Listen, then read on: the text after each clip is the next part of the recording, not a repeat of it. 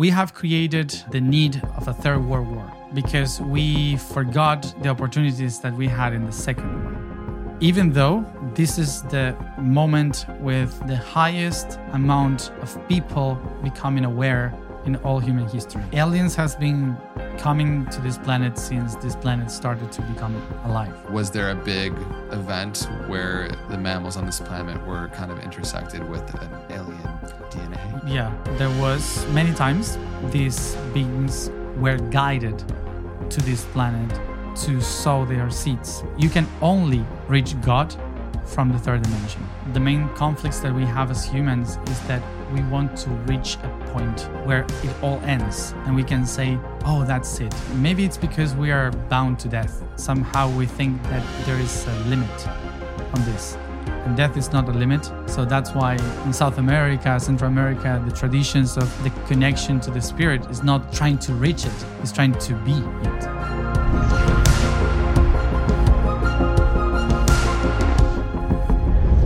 Hello, beautiful beings. Welcome back to the Know Thyself podcast, where every single week we get the privilege and opportunity to sit down with a brilliant mind and open heart and see what we can glean from the insights that they've learned in their life to allow us to live a more liberated joyful human experience. My guest today is a very, very fascinating individual. This podcast, we are going to do a deep dive into a lot of the mysterious, mystical side of things in life.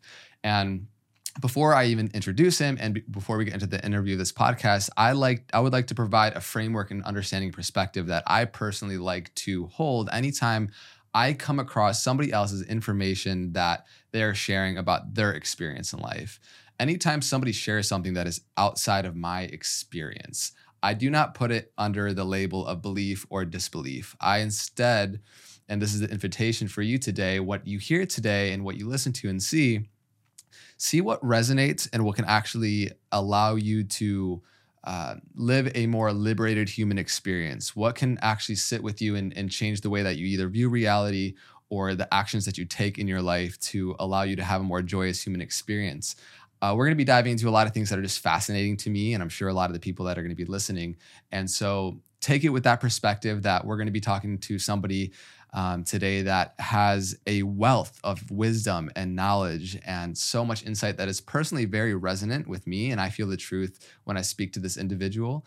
And I invite you to go on the same exploration with us and to have an open mind as we go into all the various facets of the diamond that we do that we're going to in this conversation today. So, first of all, Matías Stefano is my guest today. I said he's a very fascinating individual, and he is very much so because it's not so often you come across somebody that says they can recount and recall all of their past lives. He's somebody that has been able to garner the wisdom from his time on this life and previous to help give us a deeper understanding about the nature of reality and how we can um, and our purpose and what we're here for, and how we can go ahead and evolve as souls to self realize. And those are my words. I would like to actually get them from the man himself. So, Matías, first of all, thank you for being here, my friend. Thank you for inviting me.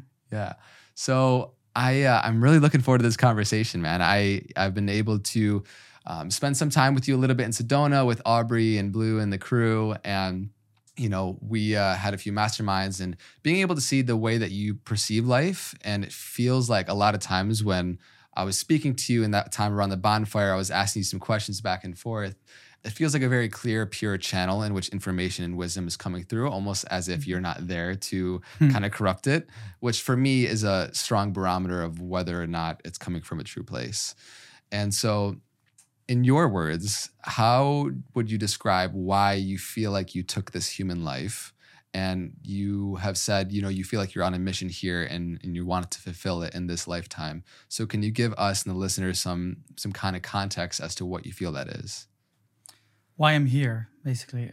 why are you here today? why I'm here. um, well, basically, I um, I I'm a rememberer that's how I perceive myself, um, not only here but also in other dimensions. Um, but remember, for me, is like the word that summarizes why I'm here.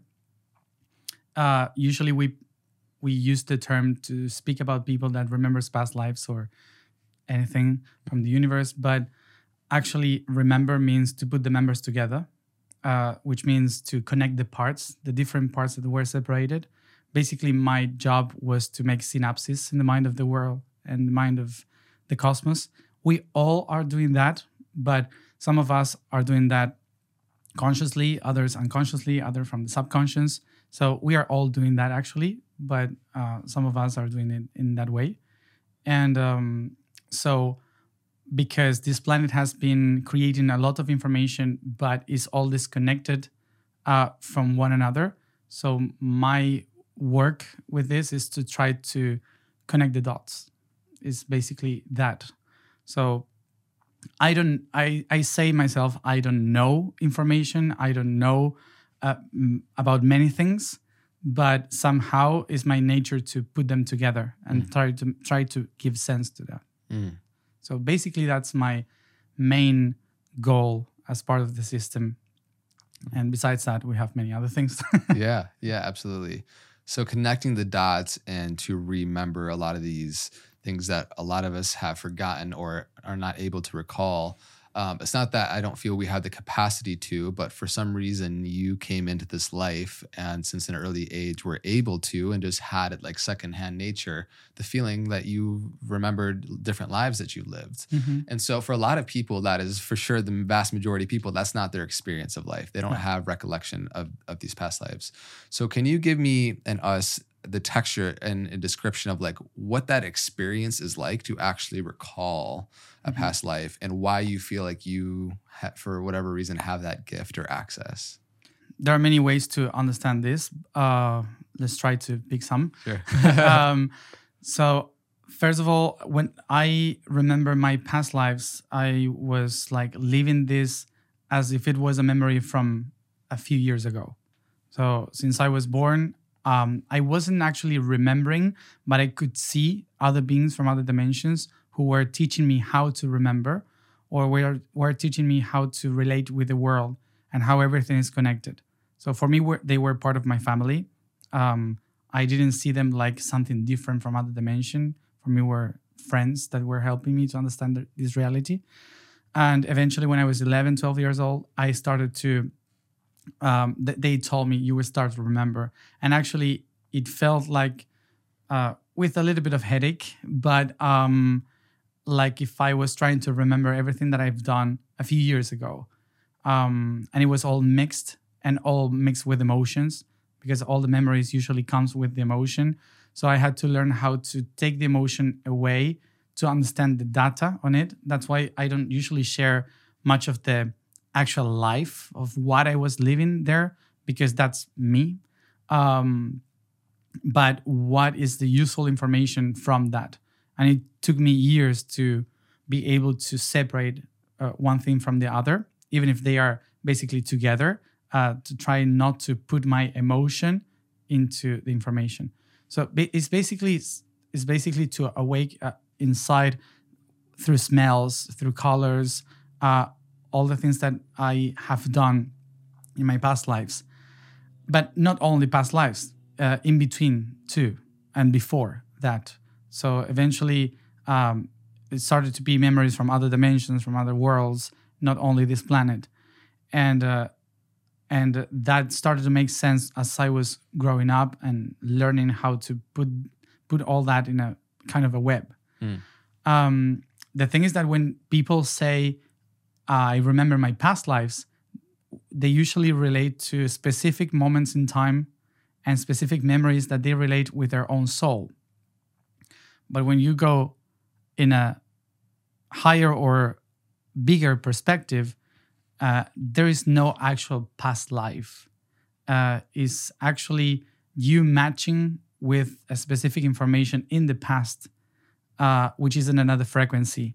So we all have past lives.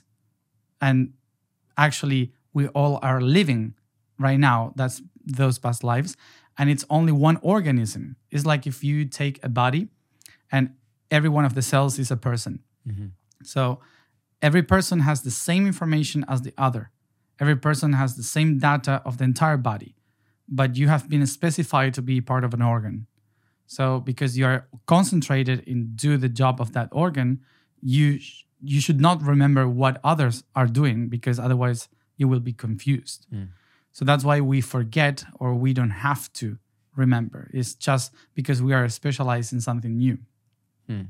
And uh, some others, like I do, and thousands of others do, but maybe in silence, uh, is to be like the neurons or the the nerve system that communicate to each one of the cells.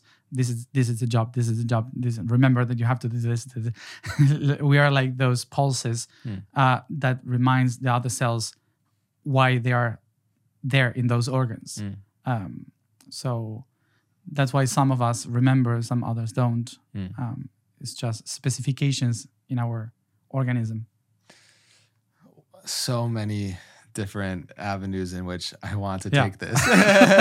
um, thank you. Uh, first off, can you give us an example of like when when you were younger, where you maybe had a memory or recollection in an interesting situation you were in, and like what that was like? Uh, did you express this to your family, parents, teachers, and like did they think you were crazy? Like what was what was it like living a human life, operating in this reality, and then getting visions and you know visuals of interdimensional beings and things like that?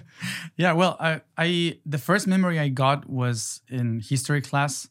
Uh, a few days before, the beings that I used to see, they told me you will start to remember this Monday. So that Monday, I have history class, and um, they were the teacher was giving papers, and and when I saw the pyramids, um, it was white and black and white uh, color, so um, all copy. And um, when I saw it, I suddenly had a had a headache, and I felt like I was falling in a tunnel, kind of a tunnel within.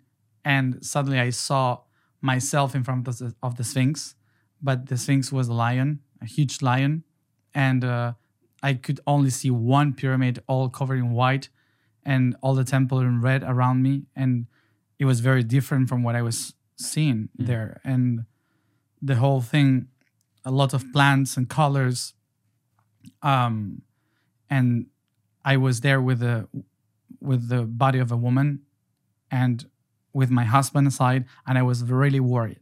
Mhm. That was the first thing that I saw, and uh, and uh, every day that I went to school, something new happened, a new memory, uh, words, sounds start to happen. So suddenly I got confused. Sometimes I couldn't understand Spanish. Uh, it was like um, I could only understand another language in my head, uh, which was the Atlantean language, and so Hmm. it got mixed. And I started to take notes in Atlantean language in school, so it was it was all mixed uh, mixed up. And sometimes I forgot about my family, who they were, because I started to remember many others. Um, so it was very confusing. But at home, um, I grew up in a family that were agnostic, so nobody believed in anything. And um, but they, my mom was, um, uh, she studied painting, so it was all about art and reading books. So um, I never read any book, but she did a lot. So uh, when I started to explain her what was happening, uh, everything was like, oh, what what a rich imagination. Mm. So uh, she would um, ask me things or make me draw or this kind of things. So I ne- I was never blocked. Mm. Um, and I had a teacher that used to see the aura, so she knew what was happening when it's happening when it was happening to me. So she would come to me and ask me, "Is everything okay? You can trust me. You can tell me." And my friends were also very helpful. So I I never really suffer what I what I was having because of the environment Mhm. because everyone uh, there was always someone understanding me somehow or helping me or being there for me Mm. So i was not alone Yeah. like many others have been um but um but it was very confusing very i started to mix dimensions not knowing where i was Yeah. um and feeling things that i wasn't like feeling i was dying as a grandfather and missing my grandchild Yeah. so I I was 12 years old. Yeah. so these kind of things, and um, it was very confusing. I would assume so. yes. it's it's confusing for me. yeah. It took not- years. yeah. It took years. So yeah, it took years to sort of make sense that this is very you're having a very unique experience comparatively to the rest of the people around you. yeah i i knew that some others were living the same things but um but everyone around me well i i suddenly understood that oh this is not normal I thought it was normal for for everyone. Like Yeah. eventually something happened like this for everyone. But um i start to understand oh maybe this is not for for everyone. But because i always shared uh instead of shutting up I, I won't say this. I always shared what i was receiving what i was having inside of me. Um it opened many doors to other uh, to other of my classmates and and and friends in the neighborhood to share me their experiences. Like i see some people that aren't there or uh, some memories or some stuff that they had but they never share with anyone. Mm. so i kind of knew that everyone knew about this. Even when i went to the psychologist she thought i had schizophrenia. So she sent me she wanted my mom to take me to another city to have a treatment Mm. because of that and uh, many years after she came after me she, she came to me and she asked me for um, forgiveness because basically because she said after you many others came Mm. and uh, many others with the same memories with the same things uh, and you were the first one so now i'm studying how to help them Mm. you know so i said yeah i told you they would come yes Wow. Do you feel as though you chose the mother that was that would be accepting and open in this life so that you wouldn't be blocked and hindered? Yeah, yeah, of course. I I I knew very clearly that I had a mission to accomplish and that I shouldn't have anything forbidden me for to do it. And uh, that's why I remember when I um uh, when my dad was 7 years old, um I remember being with kind of an angel sitting on a on a wall staring at him playing with some friends uh, football. And um and she this being said to me he's gonna be your father. And i said okay. And he said but he's not gonna be there uh, because uh, your father is the universe. You shouldn't have limitations. Mm. so i met my father with 27 years old. Or for the first time? for the first time. Wow. for the first time and uh, it, it was right the right at the year when i found my axis and i said this is me Mm. so i don't have the the pressure of being like him Yeah. you know Yeah. so um so i always said my father is is the universe Mm. i don't have limits so and my mom was um always supportive Yeah. Hmm. Before we move on, I'm just very curious in your recollection or understanding of the space in between lives. You're ob- you're operating in a different reality where it's not the same time space, right? So Mm-hmm. how does what is the substance of like the energy of who you are and how it carries over for, over from life to life? Because are there strands of the energy that are like your personality that carries over, but or do you remember from your time in Egypt like how are you the same person yet in a different body? Do you have different personalities? Is there just certain characteristics that are unique to you that stay no matter which body you take? no they are always different um i'm very different from those people that i used to be Uh-huh. um i now i do whatever i have fun i don't even like spirituality sorry but i get bored with all this uh, my past life the one that i most remember i was a christian priest uh, so i was so concerned about doing it right and everything and the purpose and blah blah blah Yeah. and i said not in this one Yeah. I would have fun in this one. It was too much. Um, and uh, in in when I was in a woman twelve thousand years ago, uh, those are the two lives that I am attached the most. I I was very different from now. Um, very mother mother and but the thing is um, basically you're not attached to the personality but you are linked in a certain frequency of understanding like the lives i remember i know i in a certain moment i got a point of awareness of who I was somehow, um, but not as me, this personality, who I was as the being. So basically, in uh, in the Atlantean times, we were prepared to become one with the everything, and that moment uh, of of life allowed me to connect to the network of consciousness and and see beyond my personality. Um, so I reached a point of frequency that allowed me to to listen to my higher self.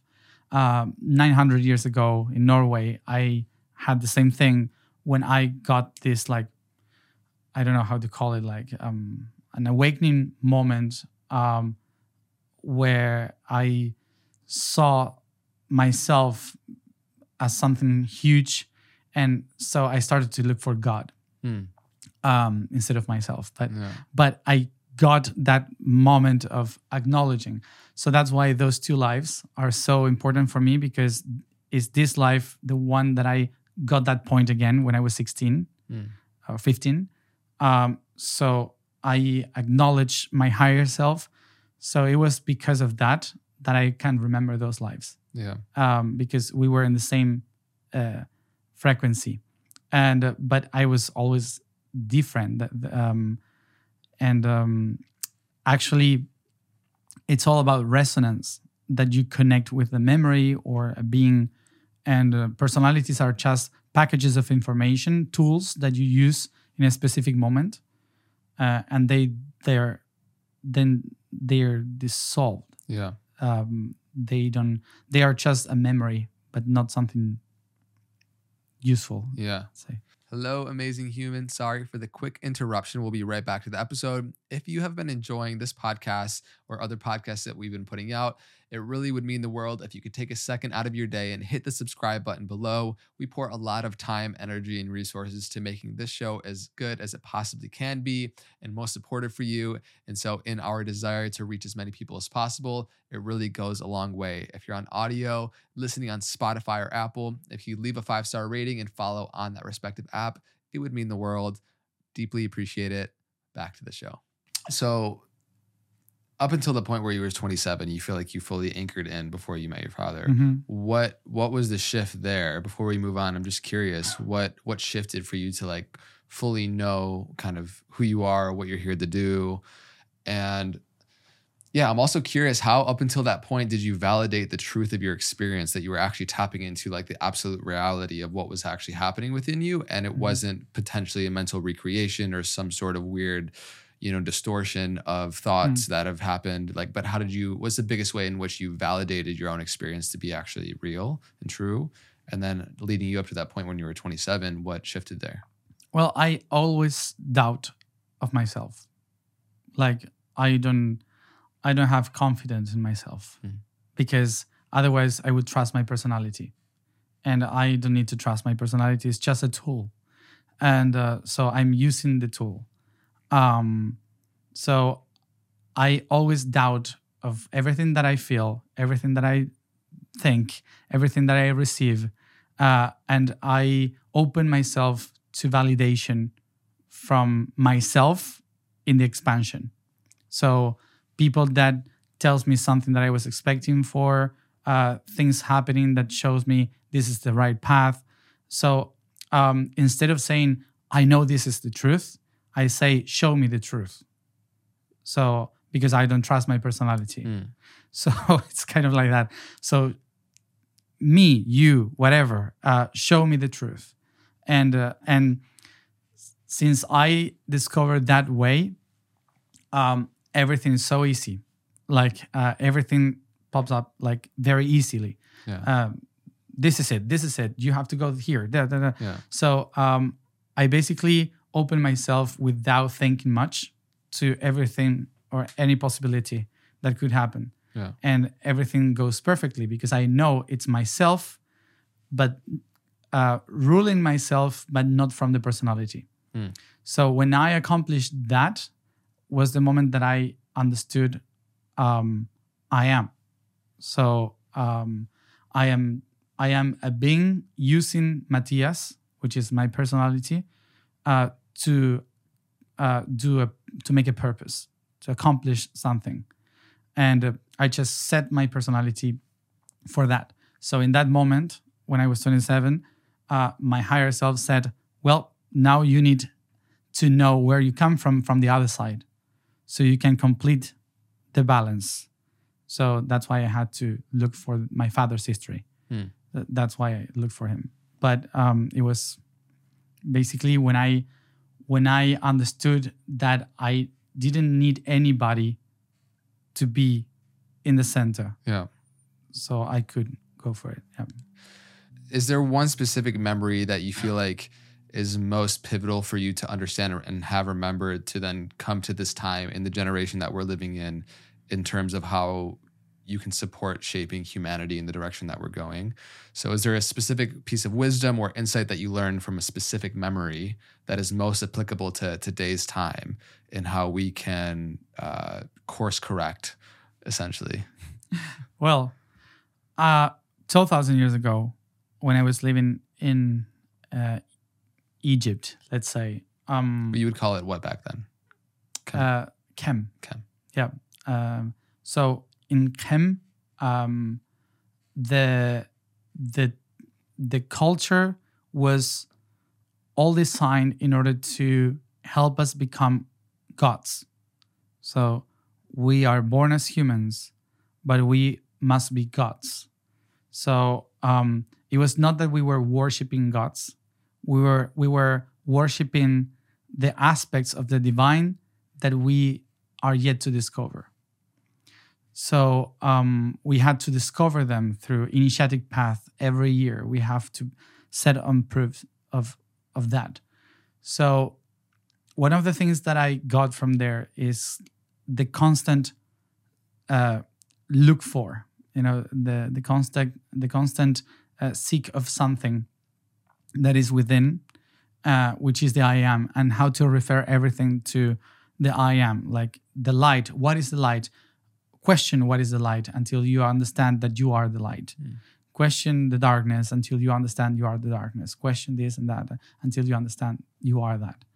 Um, so it was all about questioning, questioning, questioning until the last question was, Who am I? And uh, when you find that answer, you say, I am the tree. I am the dark. Mm. I am the light. I am. So um, I guess that uh, that very ancient proofs, uh, th- that very ancient path that they taught us to do in that moment is very useful for our time because we are entering in a mirror time. Um, we were taught about this in the age of Leo, 12,000 years ago. So the age of Leo was all about yourself, me. I am the ruler, I'm God. So it was all a preparation to be that, the lion. Um, and now we are entering Aquarius, which is I don't care. it's like I am myself, I am weird. Um, I don't care about what others do, but just do something, don't bother me. it's, it's like um, Aquarius. So it's again coming to me, uh, to I have to validate what it's mine and and to recognize my inner power. That's the Aquarius thing. So I guess that the teachings of the I am that we received in that moment are very useful. Um, all the things that I remember from the schools that we had in that time are very useful for now, but in a different way. Because in that time, it were like a school. You have to learn, you have to accomplish something, and now it's more like we have to share, we have to connect. Um, so it's a different kind of doing it, but it's the same purpose, which is reinforcing the the concept of the I am, Mm. um, which we we have been trying to do it in a different ways during all this time, these ten thousand years or eleven thousand years that just happened, but it was all according to different points of view. Hmm. Um, so I guess those teachings um, are very useful now. Do you feel that it's possible in our time on Earth to create like this utopian unity consciousness, or is this third dimensional reality that we're living in specifically meant for us to come here and, for lack of a better term, work our shit out? yes. No, the utopia is a dream, and because it's a dream, it will always be a dream, and it's not something. It's not a goal. Actually, we have been living through utopia because we were in Pisces, the era of Pisces, 2000 years of what it would be if our dreams come true. Uh, and no dreams came true because Pisces is just dreams. so, um, and we kept that idea of uh, this planet to be like this beautiful place. And no, this planet is for evolution, transformation, and the process of learning. It's not to settle um, like in a peace place. Mm. Uh, this place will always find a way to find a conflict to teach you something. That's what this planet is all about. Mm. Um, so um, I used to say, I'm not here to help humanity to find peace. I'm here to help the planet to find harmony. Harmony within the the conflict, right? Because that's going to be constant, a constant. Yeah. Conflict, order. Conflict, order is a wave. Mhm. So it's it's like saying, uh, for example, all life exists because of tides in the ocean. If it wouldn't be because of the tides, there's no life.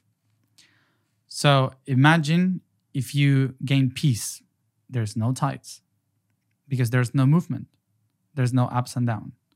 If you don't have a wave in the frequency of life, there's no improvement, there's no acknowledgement, there's no wisdom, there's no love, there's no evolution, there's nothing, there's no life. Mm. It's just still. So when you have that feeling of a world of peace, um, is basically against life. Uh, uh, what we have to find is not peace or utopia, is harmony. And when you find harmony, the conflicts are not against peace. War is not against peace. It's just a conflict that if you understand the conflict, it becomes a tool. So war is not needed, fight is not needed because you are you are understanding the conflict. So I guess that we are so concerned of erasing conflicts to find peace, light, enlightenment Yeah. that we're creating more conflicts. Do you see the multiple timelines that are available to like the human species right now on Earth? For example, Mhm. there's we could be very well facing a various various different cataclysmic events from bombing ourselves to uh, to the multitude of different things that could happen that could end the human species as we know it. Or oh yeah. there's other timelines available to us now. Do you f- is there a timeline that you feel like humanity is strongly most strongest on right now? And Strongest as that as you, what do you mean? like uh, what timeline we're currently on right now. Do you feel like we are heading in the direction of humanity and this human species uh, moving towards extinction or towards some sort of traumatic experience that then becomes a catalyst to a, a higher way of, of being? That one. Right? yeah, that one. We are we have created uh, the need of a of a third world war. Um, why? Because we forgot the opportunities that we had in the second one, Mm. um, which was to become aware of ourselves. Uh, but it's been a good improvement. Um, um, but even though we are still creating that uh, reality, which I call the plan C. so uh, the plan A was supposed to be done in the 20s, um, but um, and it worked kind of, but um, uh, eventually, every time that we accomplish a good moment of evolution, it's like if we uh, got stuck in that idea instead of understanding the conflicts we started to fight the conflicts. So that creates the need of a huge conflict again um, to face the reality uh, that you shouldn't fight for, for peace or something like that. So right now we are in a moment that humanity is asking for a huge conflict because we are still fighting to one another, uh, not understanding the importance of of uh, of the process we are living in. So I wouldn't be really concerned about um, a conflict coming, uh, which is obvious, uh, I would be much more concerned about what we are going to do after. Hmm. Like, are we going to repeat the same thing? Right. If it's not integrated. If it's not integrated, it would be a fourth. And, you know, Yeah. um, so even though this is the moment with the highest amount of people becoming aware in all human history, even if even if you can notice that, um, when you see the whole history, this is the moment with the highest level of consciousness, meaning that we need a higher level of conflict. Mm. So um, that's where we are now, and it will be transcendental. Um, but we have to integrate technology for that, Mm. and uh, to understand our own technology, which is our bodies. Uh, this new age is all about technology and all about changes. So it won't be a moment where you say, "Oh, I'm in peace." This is Aquarius. so um, we will have to uh, to innovate all the time the ways we see things. Yeah, it's beautiful. It sounds like when you speak to harmony in the conflict peace kind of sine wave of life, it's like our ability to to ride the wave and like be the surfer of the wave will determine if we can actually have a pleasant experience amongst the chaos, amongst the ups and the downs. And so is that do you feel like a big part of your dharma kind of like reason for being here is helping people and uh, the individuals that like are listening to your message to ride the wave of life and to uh, wake up to their own light Yeah, we remember that we are working here for harmony and that what we are doing is not for humanity. Actually, humanity is just a moment of evolution of the planet Earth. Um, we are actually cells in a planet that is alive. So Mm. it's like if you go inside your body and you listen to the neurons saying, We are important, we are important. uh, everything we do is just for us. And uh, if you don't have intestines, it doesn't matter if you think. Yeah. so, you know, uh, so you have to take care of the flora and fauna of the intestines in order to have the right energy for the blood to flow and to feed the cells and and the heartbeat needs to be harmonious in order for you not to have a heart attack yeah. but it you need a you need heartbeat you need pulse within pulse outside constantly in order to move that energy so humans are not the important cells of this planet Oh, people aren't going to like to hear that. yeah i am sorry it depends where you're at in your journey. Yeah. 100%. uh, we are just an evolutionary expression of a planet that is becoming aware of itself Mm. And uh, so basically, all the cells, the new cells that we are coming to this planet, we are coming for the planet. Mm. And it turned out to be that humans was this chosen species to do that, but it can be octopus. So if we if we get extended, it, it would just take a few millions of years to get a new one. so um, so what I'm why I'm saying this to take the weight out of us, like saying humans must do this or that. Mhm. We just have to take care of balance.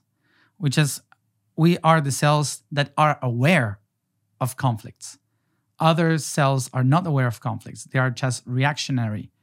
And we are the ones that can say, oh, wait, this is not that good. This is better. We are the only ones able to do that choice. So it's like right now, the planet is like a being with schizophrenia, like uh, many personalities fighting to one another.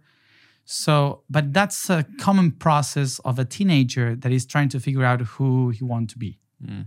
You know, so we have to take a look into the planet like that teenager Mm. um, or that pube that uh, that has 13 years old and has the conflict of I want to live with my mom or my dad or I want to be like this or that I want to work like that or don't work you know it's like this kind of personality fighting with the friends um, or having a lot of friends and a lot of loves. Um, so we are in that moment now. So when we acknowledge that um, that we are here for earth we will know that we are all here to keep the balance, and we are not to try to enlighten ourselves. Um, enlightenment is just the acknowledging process that you are light, not to become light. And I think that for thousands of years, people were reaching the light for mainly one reason, and it's biological. And it's when we were cells in the bottom of the ocean and we were filling up the bottom of the ocean, we needed somehow find a new way to produce energy. And we found photosynthesis or, or eating those who are producing photosynthesis, are doing the process of photosynthesis. So we start to follow the sun. And from the darkness going to the light, in our first cells, we have that memory of follow the light. Mm. And since that moment, we have created all this idea of we have to become light, we have to go to the light, we have to.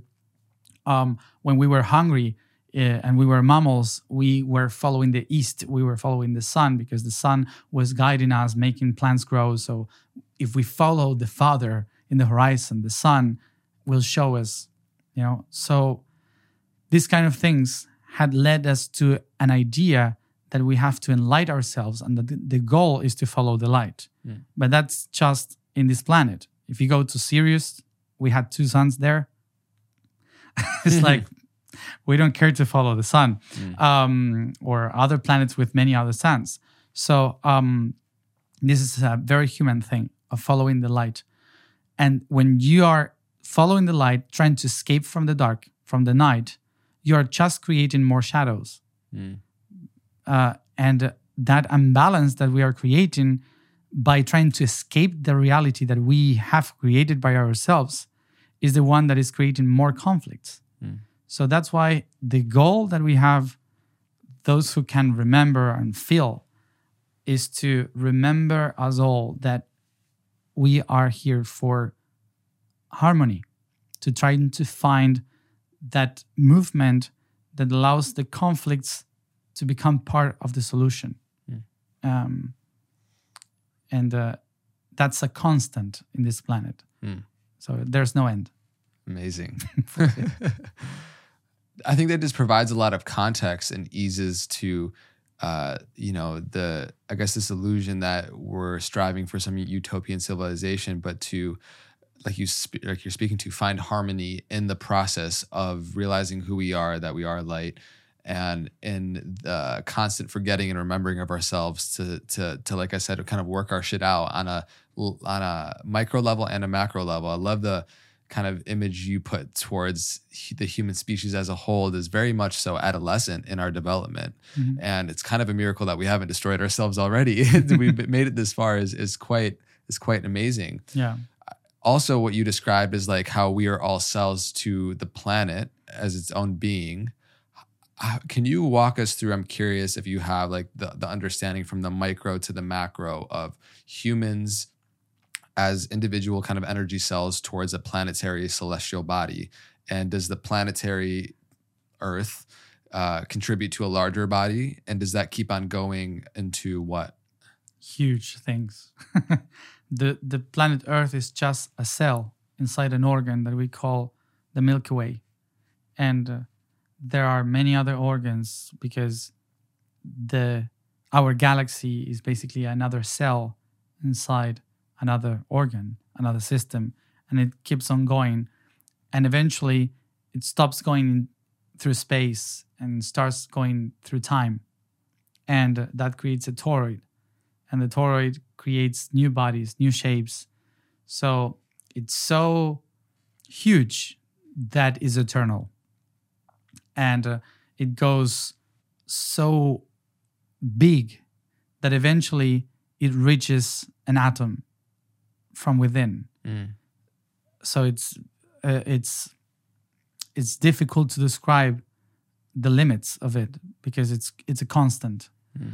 Um, so the cell is just another human in a vast extension of other living beings.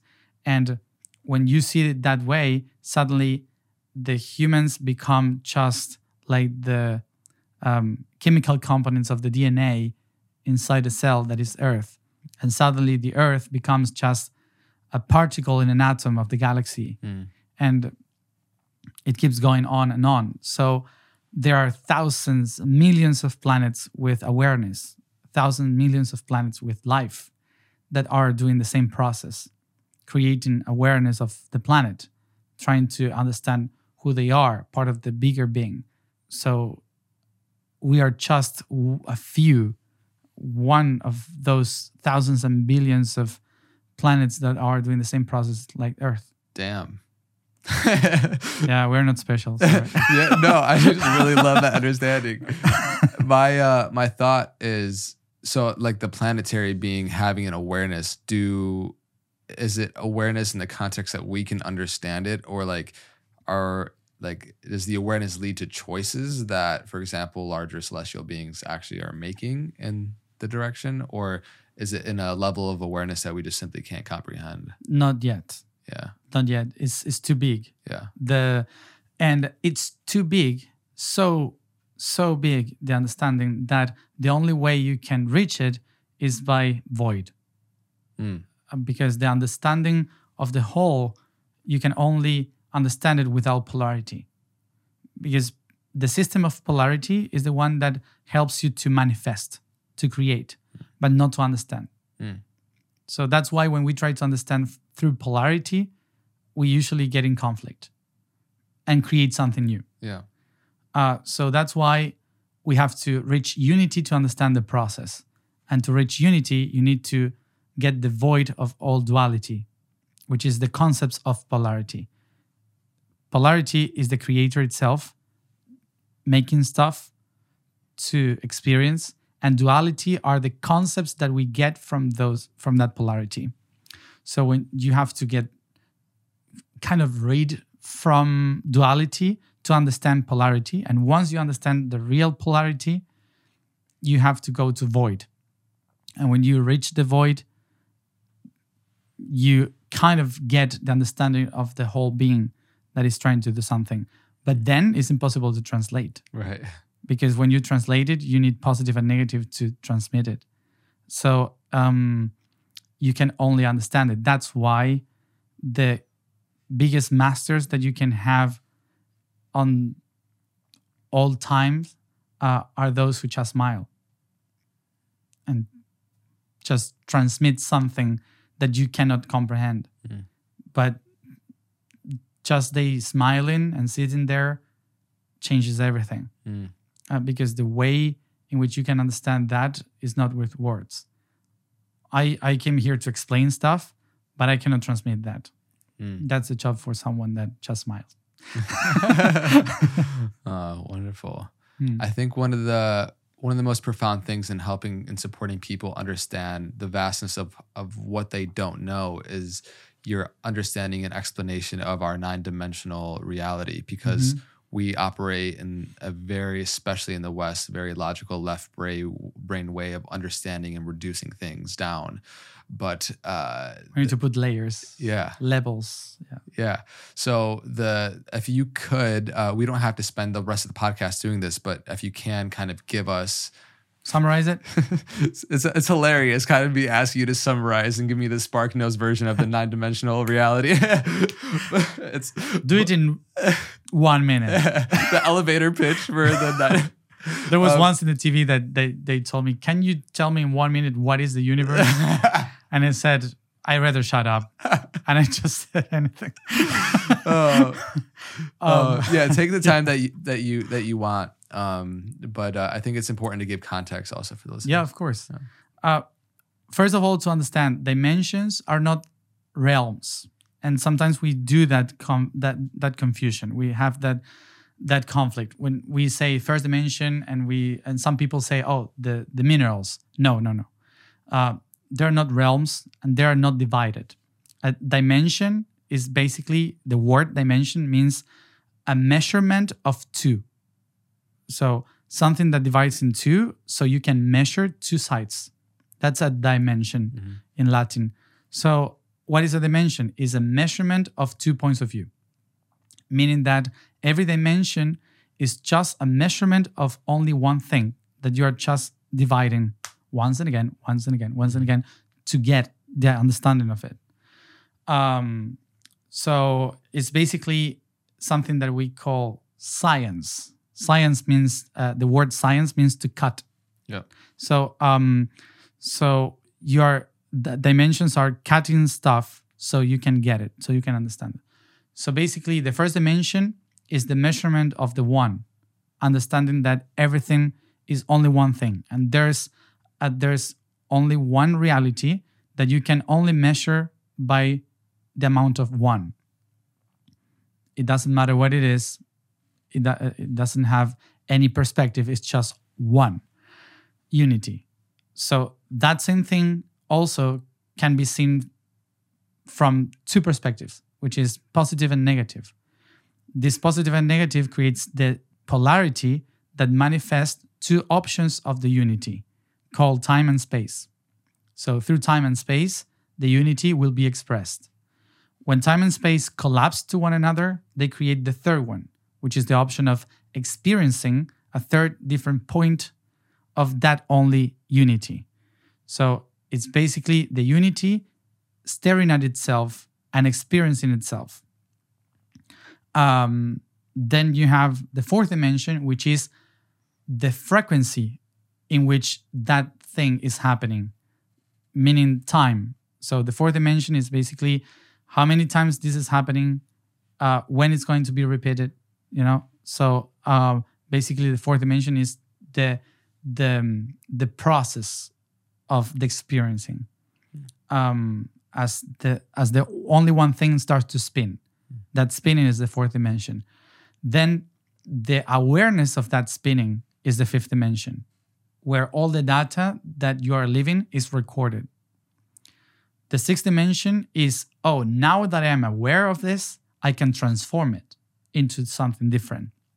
So I can use the awareness of the fifth dimension, the spinning of the fourth dimension, the experience in the third dimension, and the polarity in the second dimension to transform the first dimension. Hmm.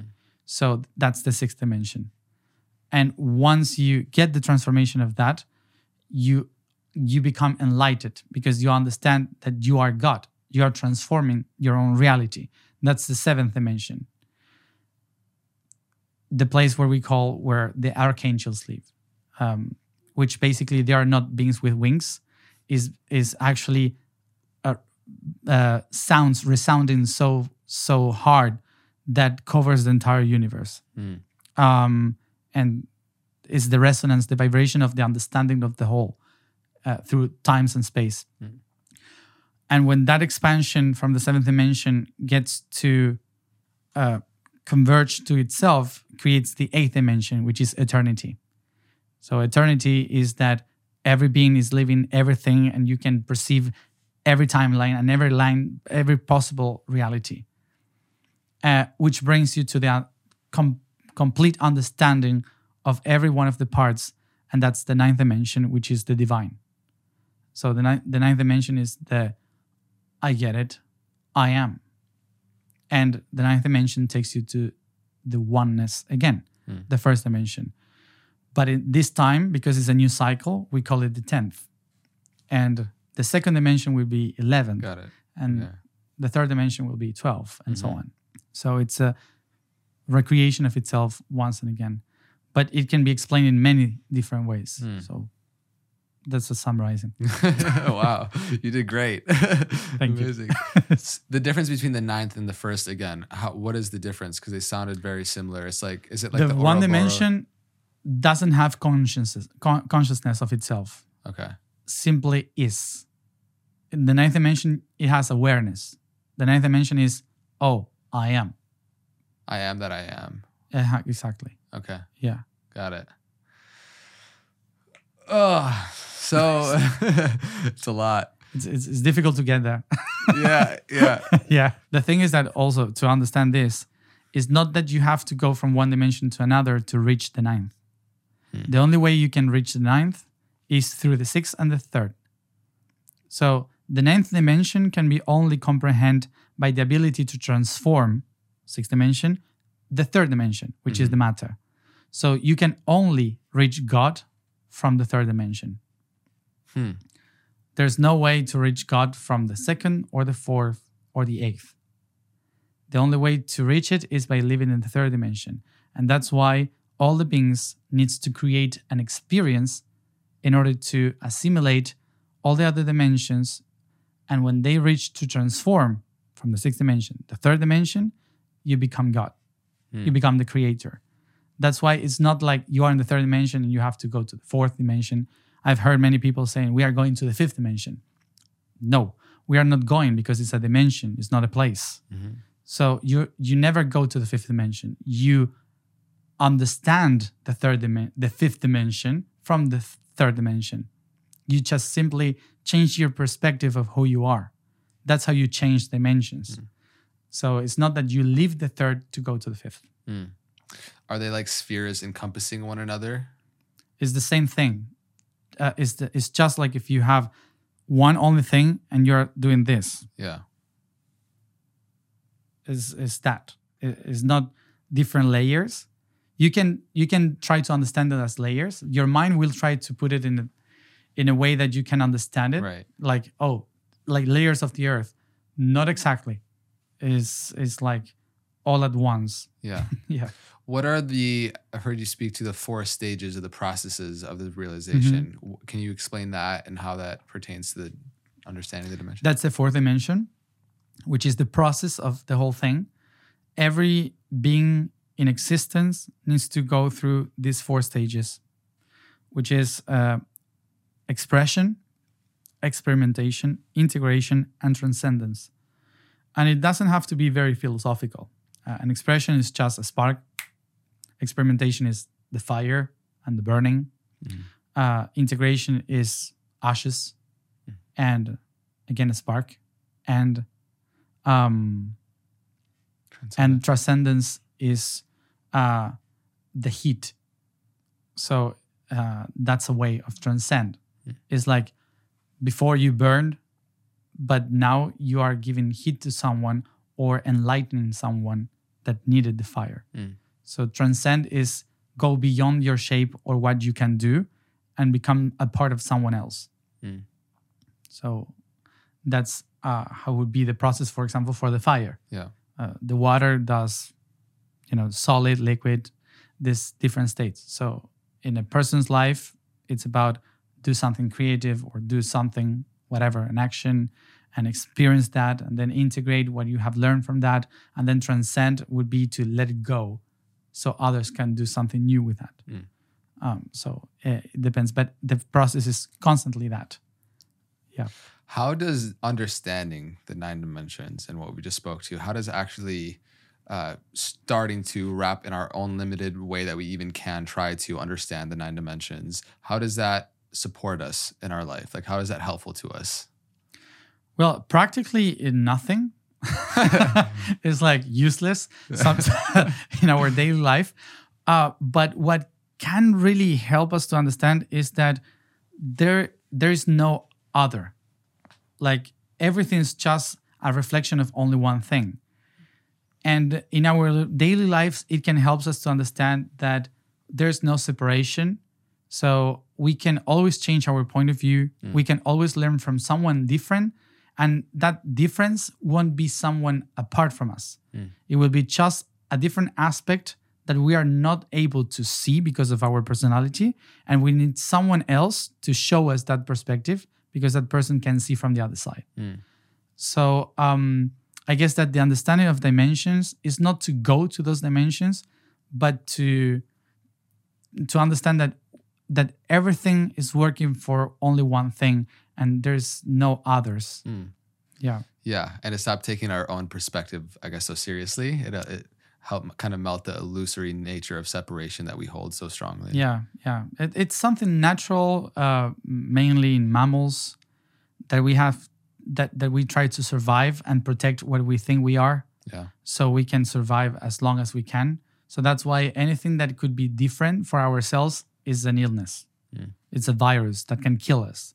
So that's why we shield, we protect ourselves, and and and and we say, no, this is my point of view, and this is the truth, and that's okay if you live through the unconsciousness. Uh, when you live through the unconsciousness, it's all about survival and following the flow. Um, that would be unconsciousness, uh, and it's not bad. Actually, the unconscious of the universe is the one that uh, enables the energy to flow.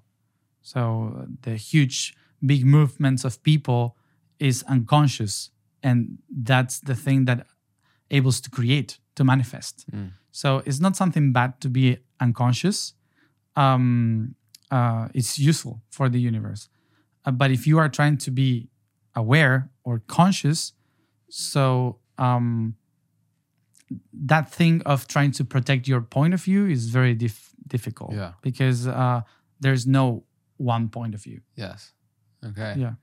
I like I like this thread that we're going on right now uh, because I am extremely fascinated in everything that we're talking about, and for the listeners, I love grounding it in things that can you know um, kind of be take homes Mhm. into how they can perceive reality different, or even if it's just a seed that's planted within someone's consciousness of a new way of of seeing things, that can be very liberating. So I think the conversation is while very fascinating and intriguing for a lot of people, also having some of these kind of practical things that we can bring it back down to earth, so to speak, Mhm. can be very helpful. Um, one of the hermetic principles in understanding is, is to escape the pains of the lower planes you operate on the higher ones and so as we understand that we are vibrational beings and we, you know in spiritual communities especially you come into like the new age thing on youtube and like you first start hearing about spirituality you hear raise your vibration you know yes. And so, in many ways, to have these other higher understandings, we have to raise our vibration. What does that mean? How do we do it? Okay, first, raise your vibration doesn't mean to get out from the lower vibration. It means to rise up the lower vibration. What this means that usually we commit the mistake of saying, This is all low vibration for me. I have to live in a very high vibration. So I have to get out from this and to be there in the spirit. Well, actually, there's a, a the system is a closed system uh, of the uh, the universe is basically um, a closed system, meaning that as higher as as higher you go up, uh, the faster you go down. so um, there's no going up without going down Mm. uh, as the same uh, at the same speed. Uh, so Very much like a tree, can't, the roots can't go, the branches can't go high if the roots don't go deep. exactly, it can fall down Yeah. and die very soon. Yeah. so uh, I wouldn't recommend to enlight that fast, uh, unless you you really understood your shit. So What's, um, the, what's the rush? what's the rush? Yeah, basically, uh, basically the low vibration is the one that holds you in existence, Hmm. and the high vibration is the one that uh, expands you to any existence. So, if you just ha- uh, go to the high vibration, you will expand, but it won't be any um, easy for you to manifest. Mm. So, um, Is this why a lot of people in the spiritual communities who try to vibrate higher, like broke and like don't seem to be doing very well physically here in this dimension? exactly. Interesting. Yes, Okay. because um, because of course in the fifth dimension it's perfect, but in the fourth in the third dimension you have to eat, Right. you have to sleep, um, and some people forget about that, and uh, this is because of religion. Religion has settled in our minds the idea that we have to go away from our bodies, we have to rise our vibration to reach heaven. Uh, but uh, that idea got stuck in us in different kinds of philosophies, and uh, we we forgot the main concept of all this, uh, which is in nature. Nature is the best explanation of how the universe works, and we just created an idea that is fake, uh, trying to escape from nature. And um, when you see a plant, the first thing that a plant does, roots, go deep and deep because in the darkness you find the minerals to absorb the water, the emotion to absorb, and with that you produce something, this glucose, that creates something that we call love, and that love is the the links that you expand to everyone around, and that's the branches. So you create your center, you expand your branches with love, and you open yourself to receive information through the leaves, the lights. So you receive the light. What for? To create something, a project. The project is called fruit.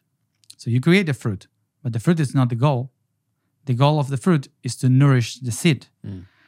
And where the seed goes, Down. down to the ground, to the darkness again, Mm-hmm. to create a new tree. Yeah. So the whole project of reaching the light is just to go back to the darkness. And nature shows you that in a very beautiful way all the time. And we are just trying to escape. Mm. Like um, uh, those plants that just flotate and go from one branch to another, that those are parasites. Mm, yeah. so because they are living from the from the life of others so um if you want to be a tree the tree of life in the universe must be a balance a balance between both sides so what is to rise your vibration is basically to to allow yourself to transform constantly in that process Mm. to evolve to transform not to get stuck in the same pattern all the time yeah. Not to be attached to who you have been. Exactly. So uh, when we talk about rising your vibration, is is not to leave something behind, is to understand it in a different way so you can use it properly, Mm. um, and that would be rising your your vibration. Uh, is open, expand your mind to understand different options of why you have to leave this darkness or why you have this problem or uh, uh, these kind of things. Because usually problems, darkness, uh, bad experiences are the minerals, the salts that you need to grow up. Uh, so when we go deep into the darkness to try to understand it, we can figure out the nourishment of that uh, of of what we needed to reach the light. A tree only grows because of what is in the soil. Yeah. Um, so um, that's rising your vibration is to change your perspective, to open yourself to new understandings of who you are, of why do you live this reality, and how can you use this reality to improve, to evolve, Mm. and not to get stuck in the same point of view all the time. Mm. That's why it's good not to get stuck with only one philosophy Yeah. in life. You have to open, and uh, sometimes it's good to go and, and pray in a mosque, uh, to go and pray like a Christian, to go and and do I don't know Buddhism uh, or just do ayahuasca. Uh, you know, this kind of different perspectives, so you can open the tree, Yeah. which is the actual goal. You're right. The process is from the roots to the tree to the seed, then back to the roots is Mhm. like knowing itself at deeper, deeper levels from different perspectives, which is partly why I wanted to name the show Know Thyself. It's because I feel like it's why we're all here. It's like the purpose of our being is to continue to know ourselves and in that process of evolution and reincarnation and all of it. Yeah, I, I think that one of the the main conflicts that we have as humans is that we want to reach a point Mm. where it all ends, and we can say, "Oh, that's it." Yeah. And um, um, maybe it's because we are bound to death, and uh, somehow we think that there is a limit on this, and death is not a limit. Suddenly, you just figure out, "Oh my gosh, this keeps going." it's like it's like constant. So um, um, so we are always looking for going to a place where we are gonna be safe. And this is again something that my higher self once explained me. Um, he, he told me uh, all people is looking for a paradise because they think that that's the highest level where you can be in peace and harmony. And he said, "Do you know what a paradise means?" He said, "It's a Persian word that means walls." Mm. What? so Interesting. paradise is basically a block garden where there's a pond of water. Mm. So plants grow there.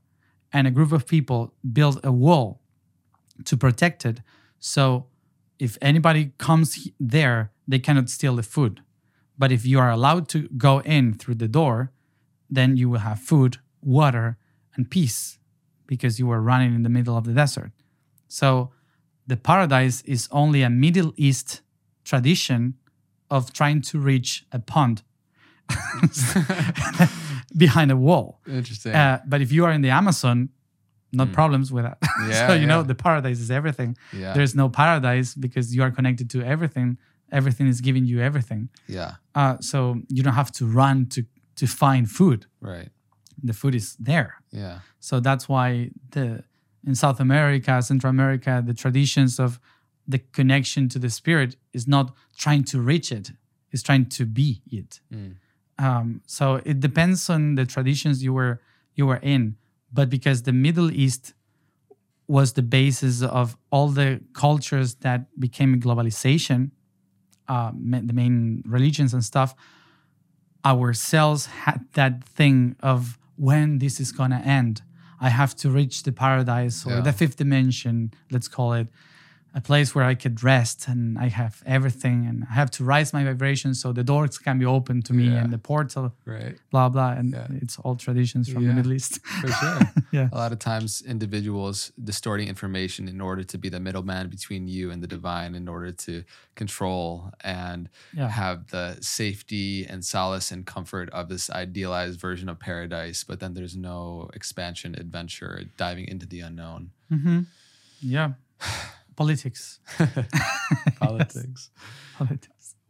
i'm i'm very interested in ancient civilizations and particularly uh, your thoughts on the origin of the human species right there's the scientific understanding of evolution from a single-celled organism into into the human being but i'm Mm. curious do you feel or in your experience has there been extraterrestrial intervention along the process of the human evolution in which maybe there has been some sort of genetic um, encoding swapping happening or i'll just kind of leave that open-ended to you because i'm curious to, to see what comes up And not only humans.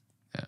Uh, plants, animals, many things. Hmm. Um, aliens has been coming to this planet since this planet started to become alive. When the Earth started to produce its own evolution, they were coming and sowing some seeds of their DNA or plants from their planets and stuff that changed the environment. Or um, they took as like a, like um, this Noah's Ark. Um, they used to do that with planets becoming aware, so it could be an expansion. It's like the trees trying to spread their pollen the farthest as they can, uh, so they could reach more, much more territory, or the insects flying to new trees and stuff. So it's again nature, but projected into the galaxy and the cosmos. Um, so they are like bees or insects going to one planet to another, putting the seeds. Um, and this has been happening since the very beginning. That's why we cannot notice it. Mm. Uh, when there were only 10 types of plants in this planet, someone came and put another one. yeah And now we have millions, billions of different plants, and we cannot notice that some of them came from another world yeah they just become part of this. Um, the same happened with us. So throughout history, they have come here many times, and they never left. Actually, they also lived here. They tried to settle a civilization here. The planet was transforming, so they understood this planet is always about constant change. So they had to figure out a way um, to use the system of this planet for them to keep living and because they are like eternal beings uh, some of them um, they needed to transcend themselves into beings that can die faster so they can evolve faster. So that's why mammals um, and uh, us eventually. Um, and they have come sometimes to guide that process that they have so from very far away. Yeah.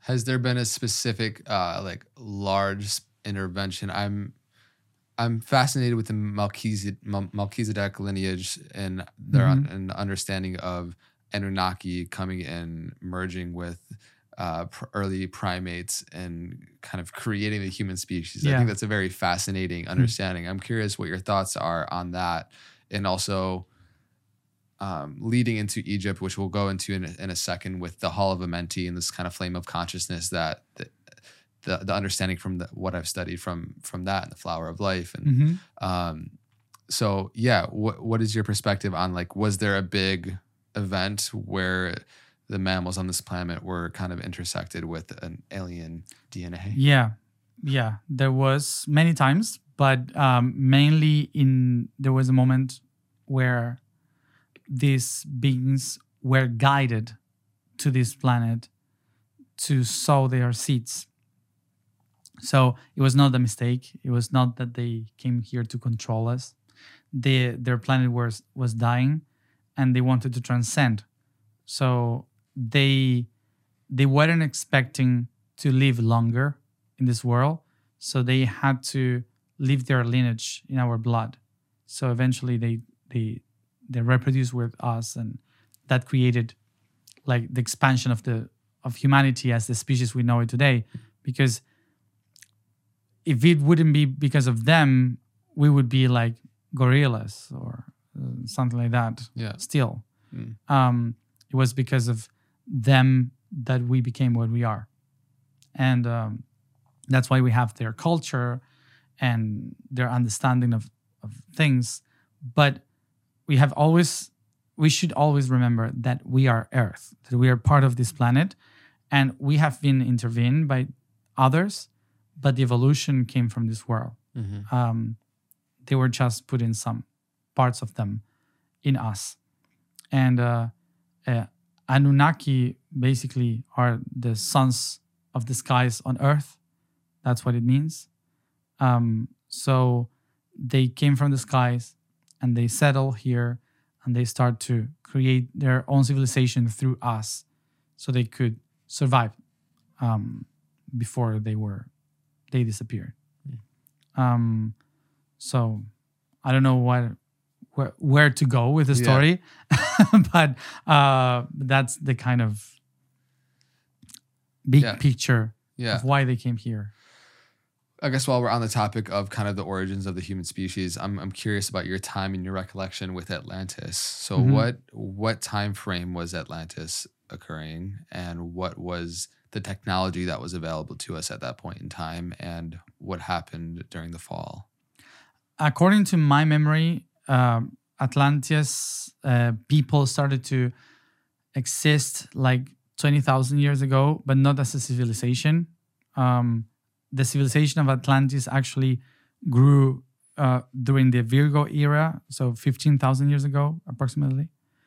So, in that period of time, humans started to design uh, with other beings from other places the the structure of the civilization that they got and they understood the world they understood that we were part of the world. So they started to follow the technology of the planet. So they understood that information was um, was moved through the plants but was recorded on stone. So they were following the plants and taking the stones and through sound basically building the information.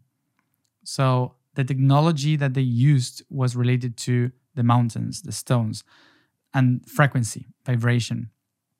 Um, it was taught by others in, from other dimensions or and other planets, and but mainly humans understood how to do it.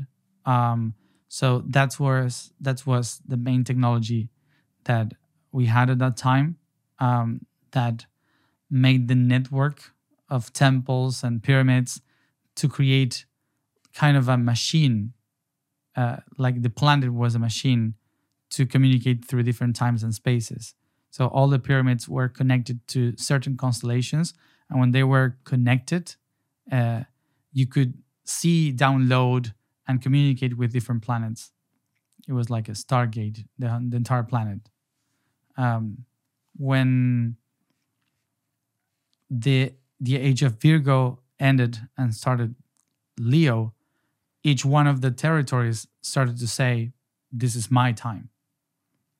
Because of that, the network started to break, and one of the parts tried to control the others by fear of no, we have to keep it to keep this going, and uh, that brought wars, and the disconnection and the mistrust. You know, they they were not trusting each other, and so that broke the network because in order for all that to work, every individual in the population needed to have a preparation to be connected like a beehive.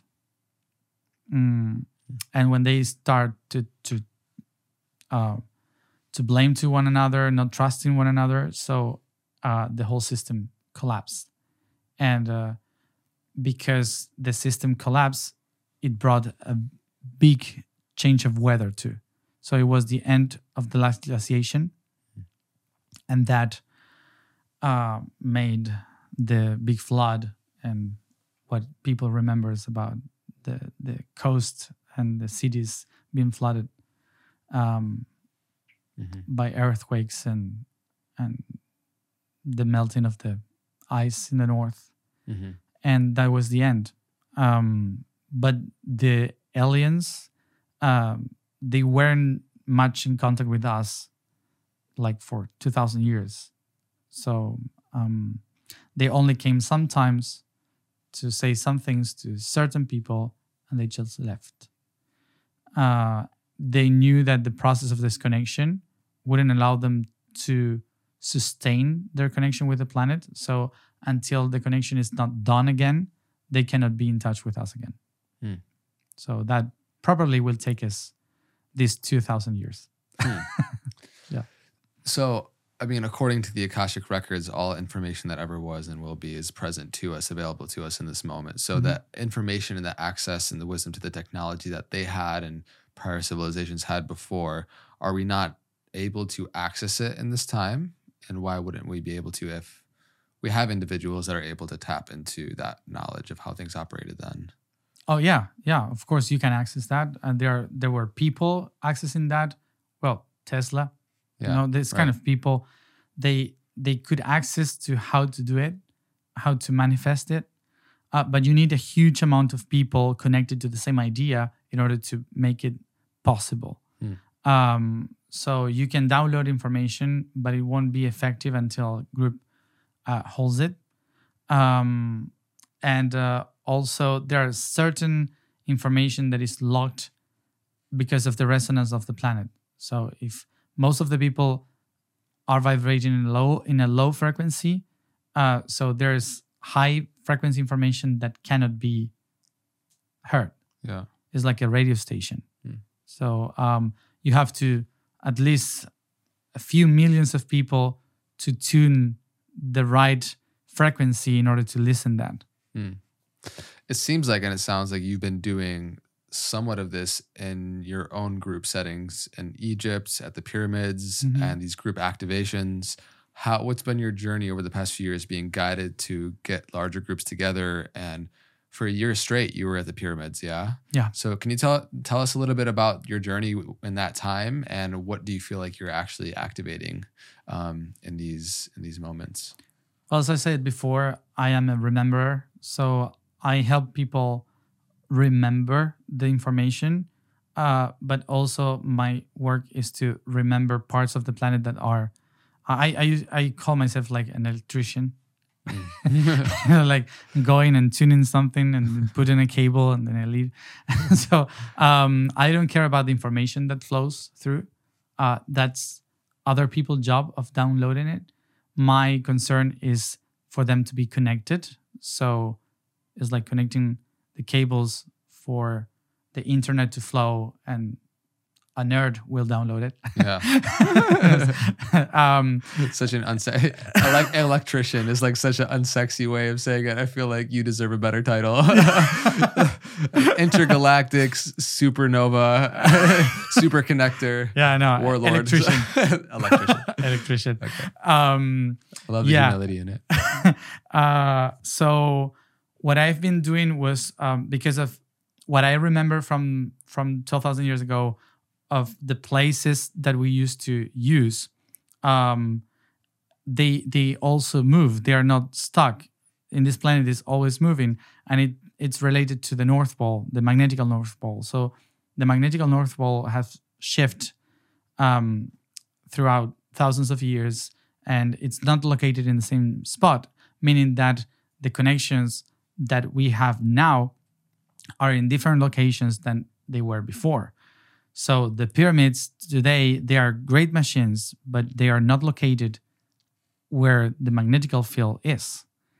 Um, so that's why they are not that powerful. They are powerful, of course, uh, because they are located in certain places of the planet that will always uh, bring back the, the frequency. But uh, some of the nodes now are in parts that uh, there's nothing. mm. So, um, what I've been trying to do is to explain to people about those notes and go to some of them and try to tune the old information to the new one. So, okay, Egypt was the axis of the world for thousands of years. So, uh, there you have the most important information because it was the axis of all data. It was like the central, the mm. the, the, central of all computers. Yeah. Um, so, uh, what we did in Egypt, what I've been doing one year in Egypt was to opening every day a gate for a new data, new information for the self to tune a network of people to resound with that information so we can all upload every day a bit more of that information to the network that is that was moving. Um, and uh, now the task is to download it to the new nodes to the new places. So people with the capacity and the resonance to receive that information eventually they will listen to it and start to do stuff. Hmm. so um so it's got to be the most unique job description that someone can have yeah that's hilarious I, I can only imagine when people ask you what do you do yeah well to, to have a visa yeah yeah it's like what do you do for work oh i'm a portal yeah. i'm a portal i used to connect places. do you actually answer like with that? Sometimes? I did, yeah, I, yeah. Wow. sometimes I did. Wow. Um. So, so, uh, through all these years, I've been doing that, and I wasn't expecting for people to follow me, but I knew since I was 12 years old that I was supposed to talk to a lot of people that inside of them they have the information in at least one of the cells of those people that were doing that before.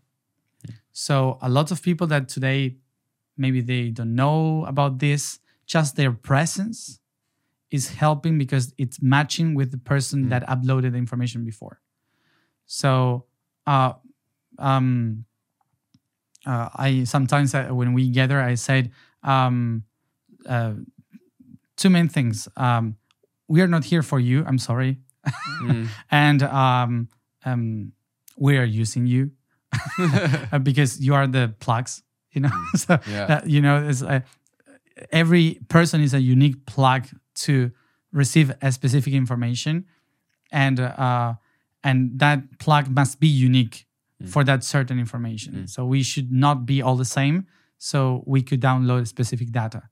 So that's why I'm trying to during the whole year of the I am that I was in Egypt, I went to the pyramid every day and um, I received some information. I give it to the people through writing and explaining it. And, um, but uh, I thought it would be like huge uh, data for the future and actually turned out to be uh, talk about the process of understanding because every understanding, every layer of the being that we were uncovering during the, the that helped people to break the system that they got to go to the core of the heart. And when they did that, um, the task that we did all together was perfect because uh, when you work in yourself, trying to understand every layer of who you are, uh, you become the machine. It's it's that's what we did in Atlantean times. Mm. Every person was the uh, was a specific part of an engine that was a planet. Mm. So if you don't know yourself and your own potential, the machine doesn't work. Mm. So I, that's something that I understood this this year in Egypt. Every time going to the pyramid, like I was concerned uh, about politics, about how we can change technology, we can do that and that. And, and they said, You are the technology. You are just looking for something outside because you forgot the perfect tool you are. Yeah. So you have to understand every layer of how it is to be a human uh, in order to awaken the potential of that machine. Hmm. So And you had you've had like what's the largest gathering you've hosted out there? in Egypt, Yeah. 3,000 people. And you guys are going in the pyramids, outside, around. Uh, we were doing a concert, a musical concert, because in Egypt to meditate is forbidden. Mm, Um, and we were 3,000 people right. doing illegal stuff in public. Um, Mm. so we did it.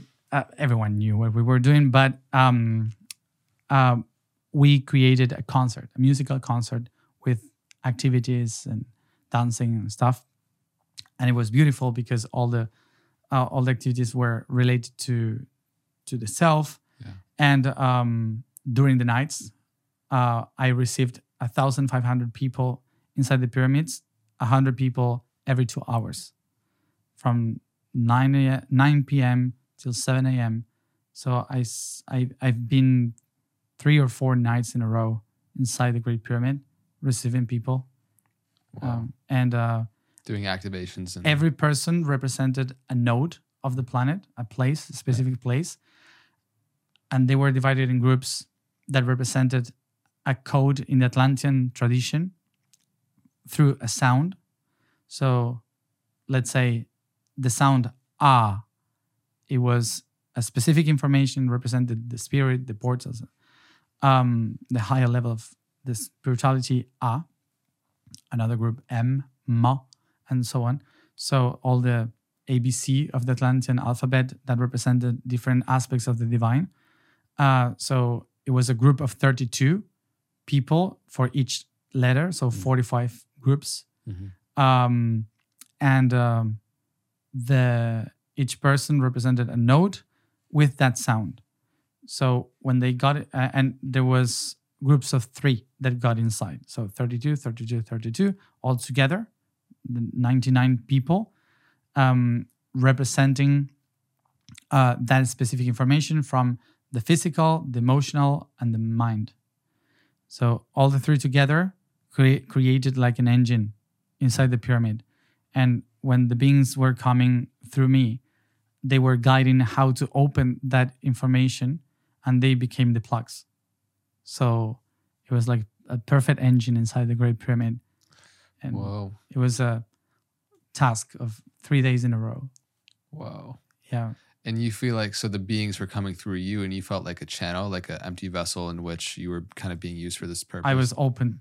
so you don't even feel like you were really there. or- No, Yeah. just a few moments. Yeah. Yeah. The rest, it was all other beings. Sometimes they came speaking other languages, sometimes in English, sometimes in Spanish through me because the languages that I know. And, uh, um, and they were guiding everything and, and making us do the sounds, the right sounds, the movement, everything to, to open that. Yeah. And, uh, and there were incredible experiences that I cannot transmit. it's, it's just you have to live it. Yeah. What's been is there something that comes to mind when you think of like the most quote unquote unbelievable experience of your life and wow like where like a miracle is happening in front of your eyes and it's like you're witnessing something your human mind can't even comprehend um, and has there been moments where other people have been also witness to that and can you share one with us Yeah, there, there were many, but uh, there in Egypt, for example, um, uh, every time that I do a gathering like that, rains, and in Egypt never rains, Hmm. and it rained a lot Hmm. that day um, when we were opening the gates to Yeah. receive everyone. Uh, the wind, the storm, everything came, uh, and we were talking about the elements, receiving the elements, and and it rained. Uh, that day it rained what it never rains. In, uh, what it should rain the whole year. so all in that day, and uh, that we all experienced. And there was a crazy, a crazy thing that I don't understand yet, um, how it happened from many, um, and it was in England. Um, I was with a group of forty-five people, I guess, um, and we were in a in a temple in the middle, um, in a stone circle in the middle of England, and um, someone gave me as a gift. At um, Stonehenge? Or no, no, no, no, different. no, Okay. different one. So someone gave me as a gift like um cloak. You Hmm. say okay. Yeah. Um, uh, because I, we were talking about the Merlin and stuff, and it was fun. Uh-huh. So it was cold during the night, so I I wore I wore it, and um, I took some stuff for the temple, and and I put some things to to to clean the energy of everyone when they got inside and, and so on. So I was preparing everything as Matías, as me. I'm like, okay, this here, this there. And suddenly, while the people were coming, I stopped being me and this druid came into me and he started to do the stuff, but I wasn't in control. So I had no idea what he did. Um, and I stopped doing the stuff and he received everyone. And when everyone was there, he he grabbed the thing, the the pot where I put all the herbs and stuff, and uh, and of course in that moment that guy uh, inside uh, wouldn't say anyone a match. It was like- so and um, he just got staring like this and said and light. And the fire just with many colors appear. And Whoa. and with this face like nothing. He started to you know like clean everyone. And everyone were like what just happened? You know like, at, at the next day they were like what did just happen? Did, did you did you had a match or something? When? I said no. I, I i don't remember. It was like something that i never experienced something like like that so physical Mm. that this druid just said, okay, there's no fire. And light. So that was something that all of them, and also the bus driver was there, which we had no idea. I had no idea that he was there, but he was like, he was crazy. and the other day was like, what did happen yesterday? Because it was like a very weird ceremony, everything happening, like everyone singing, nobody guiding everything, but it was a very druid thing and all the magic that happened with the fire and everything. So the bus driver was like, I had no idea what I was what I was doing there, but suddenly it was the most magical night in my life. Wow. so he thanks he thanked to everyone. Yeah. Oh, dang. That's Yeah. that's wild. yeah, that was fine. Just classically starting fires, uh, Yeah. speak it into existence. As- I said, if I tried again, I don't I don't think I would I would be able Don't do it to- here. We have lots of flammable things in the studio. Yeah, but Ah. everyone knows uh, in my gatherings, everyone, even if they say it, it would be sunny, uh, everyone brings raincoats. Hmm. so it's like a signature. Make it rain. My things, yeah. wow. So so interesting. I'm so fascinated just by these mystical accounts. And um yeah, man. Thank you so much for sharing and doing this work. It's like a lot of it is just so it's not able to really be comprehended because you're doing a lot of things that are without um typical understanding of how I've grown up or how most people are hearing this have grown up. But Yeah. um, it feels authentic from you coming. I don't see somebody as somebody that's like trying to lie to garner uh, a prestigious identity in in the world. It seems very much Mm. like you're you, and that you're authentic, and the way that you express it is very true for you. And um, when But I it's s- just that I don't care if people believe me. Yeah. I'm just doing my job, and and eventually uh, someone else will take my place, and uh, Mm. um, so I I always I was always concerned of doing what I I'm supposed to do, but uh, I I always say I'm working for the earth, so I don't care if people is following me, yeah, um, or or not or believe me. Because a lot of people say, "How can you prove what you do? How can you how can you prove this is true?" It's, uh, I I don't care. yeah, yeah, yeah. I don't really care. There's other people to prove stuff. Hmm. so my job is to be electrician. Quite the electrician you are. um, all right, so before we kind of wrap this up, there was just one thing earlier, and when we were talking about raising your vibration, and I love kind of bringing this back into practical things that people can apply in their life. Outside of like we spoke to, the perspective shift in that seed that's planted in a lot of people that have been listening to this, that in its own will be very profound and Mm-hmm. and transformational. But what are physical things that we can do, perhaps with our breath, with our sound, with the tools that we've been given to us in this human vessel that you found have been most impactful and transformative for people to cultivate, refine, utilize that most people are underutilizing or misusing? hmm Well, I always say that there are three things that you have to have in mind all the time uh, when you are trying to transform yourself or to become more aware of anything. And there are three basic tools one for the body, one for the soul, and one for the mind um, or the spirit. Mm. So they are very easy and very complicated at the same time. And I guess they are um, very useful because um, all the rest of the things that I could possibly say, there are some people that won't feel anything or it won't change anything for them um, because it depends on the person. Yeah. But um, so for the body, the first thing is the way you eat. What are you eating is what you become. That's easy to say. Mhm. Um, so um, some people need to be grounded. So because maybe they are levitating so much there.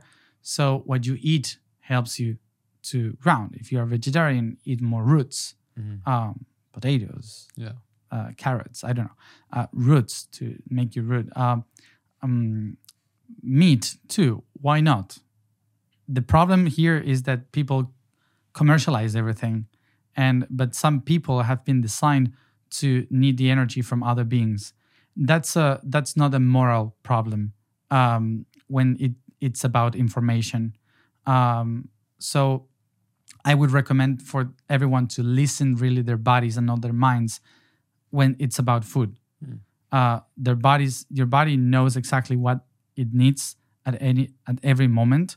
Sometimes it's confused Mm. because culturally you have put something that maybe is not good, so it tries to reach it.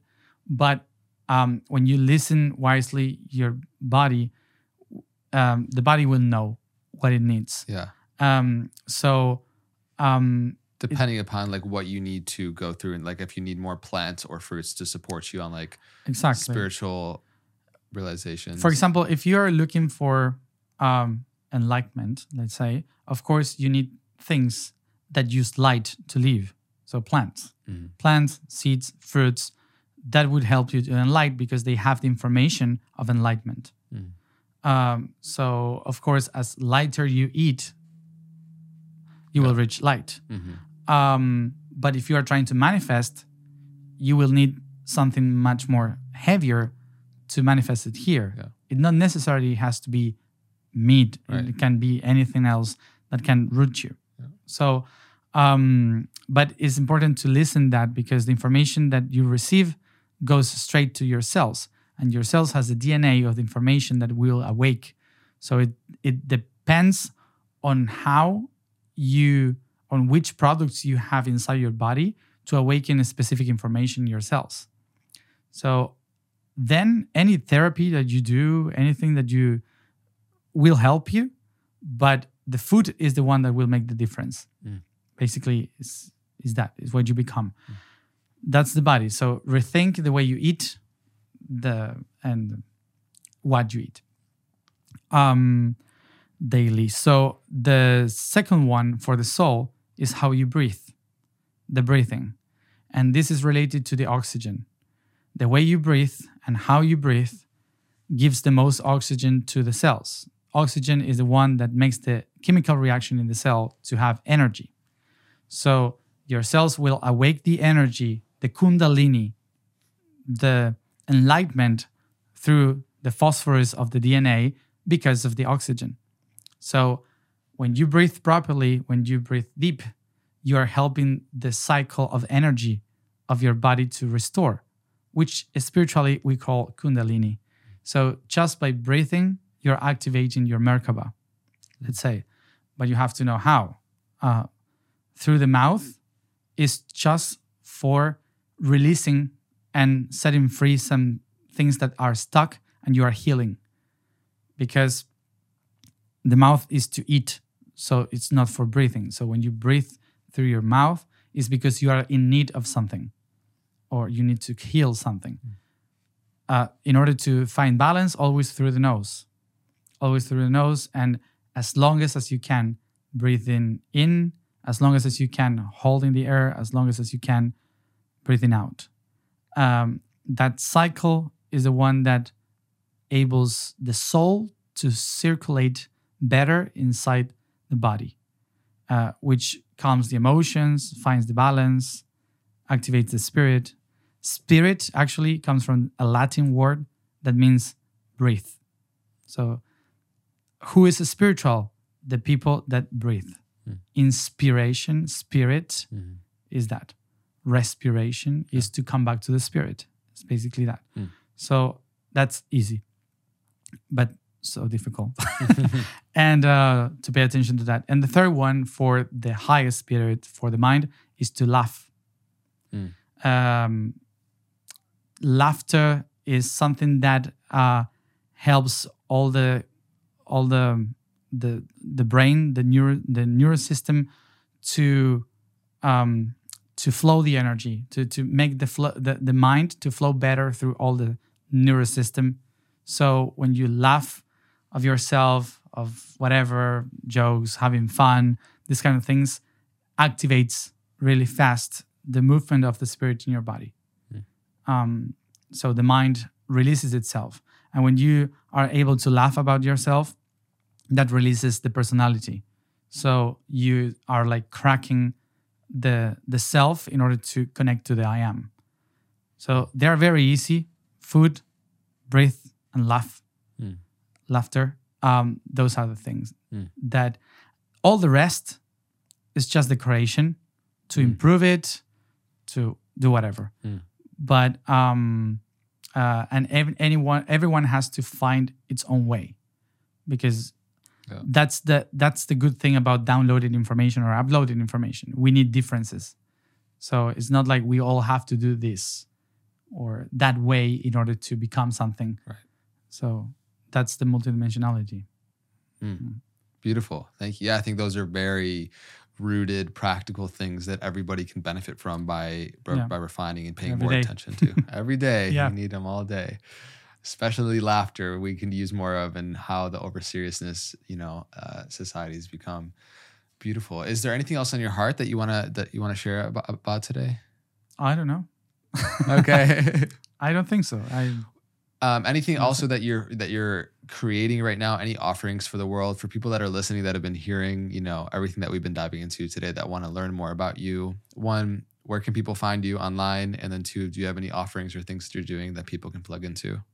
Well, we are um, this 2023. We are beginning with the idea of manifesting and university, where uh, online and physical uh, eventually, where people could go and uh, and teach. But our main goal is to uh, to cultivate the idea of a philosophical uh, social system called ontocracy.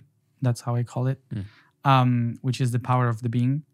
So my my future projects is all about edu- educate people to create projects to change society.